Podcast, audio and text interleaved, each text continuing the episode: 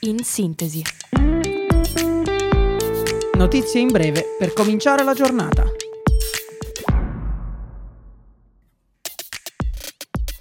Buongiorno a tutti e ben ritrovati da Radio Yulm. Io sono Riccardo e questo è In Sintesi. Ecco le principali notizie della giornata.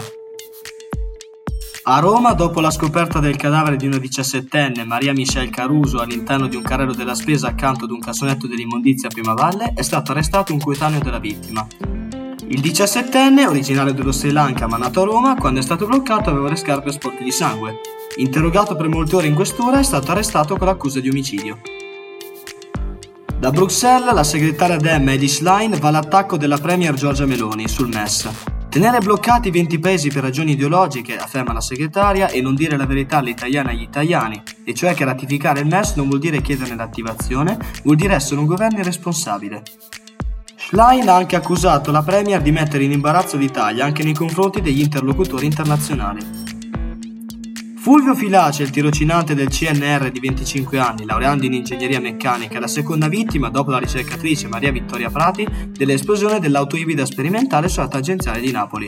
Il giovane, che era in coma farmacologico, è morto ieri mattina all'ospedale Cardarelli, nonostante le sue condizioni fossero considerate stabili da parte dei medici. Economia. Sul tema dei mutui con i rincari provocati dal rialzo dei tassi. Siamo già intervenuti perché per il governo è un tema sensibile, ha chiarito la Premier Giorgia Meloni. Bisogna fare di più, soprattutto a fronte delle scelte portate avanti dalla BCE. Per risolvere tal problema, il Consiglio dei Ministri ha immaginato una norma per consentire a tutti di poter convertire il loro mutuo a tasso variabile in quello a tasso fisso. Cultura. L'ultimo ritratto dipinto da Gustav Klimt, la dama con ventaglio, è stato venduto per 74 milioni di sterline da Sotheby's a Londra, stabilendo un nuovo record europeo. Lo ha annunciato la casa d'aste. Il precedente prezzo più alto raggiunto per un'opera d'arte in Europa era stato di 65 milioni di sterline per Walking Man and I di Alberto Giacometti, scultura battuta sempre in un'asta di Sotheby's nel febbraio 2010. Sport. Intercettato all'uscita della sede dell'Inter, l'agente Tullio Tinti ha fatto il punto sul rinnovo di Bastoni, ma non solo. Siamo alle fasi finali per il rinnovo di Bastoni. Nei prossimi giorni troveremo il modo di fare le cose per bene. Siamo addirittura d'arrivo.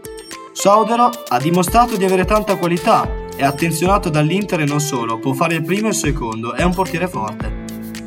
Queste erano le principali notizie della giornata. In sintesi tornerà il prossimo anno accademico. Grazie per averci seguiti. Da Riccardo, Diadora, Alice, Massimo, Diletta, Francesca, Federica e Umberto un augurio di buona estate e di una buona giornata.